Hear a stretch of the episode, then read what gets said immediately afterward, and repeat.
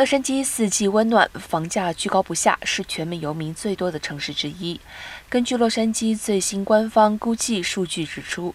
大洛杉矶地区游民人数从2020年的6万6436人，到今年增长到6万9144人，成长4.1%。居住在临时收容所内的比例从28%上升到30%。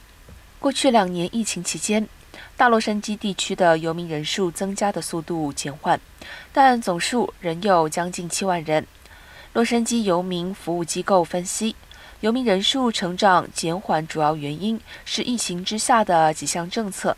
包括联邦与州政府发放的失业救济、允许缓交房租以及禁止驱赶房客政策、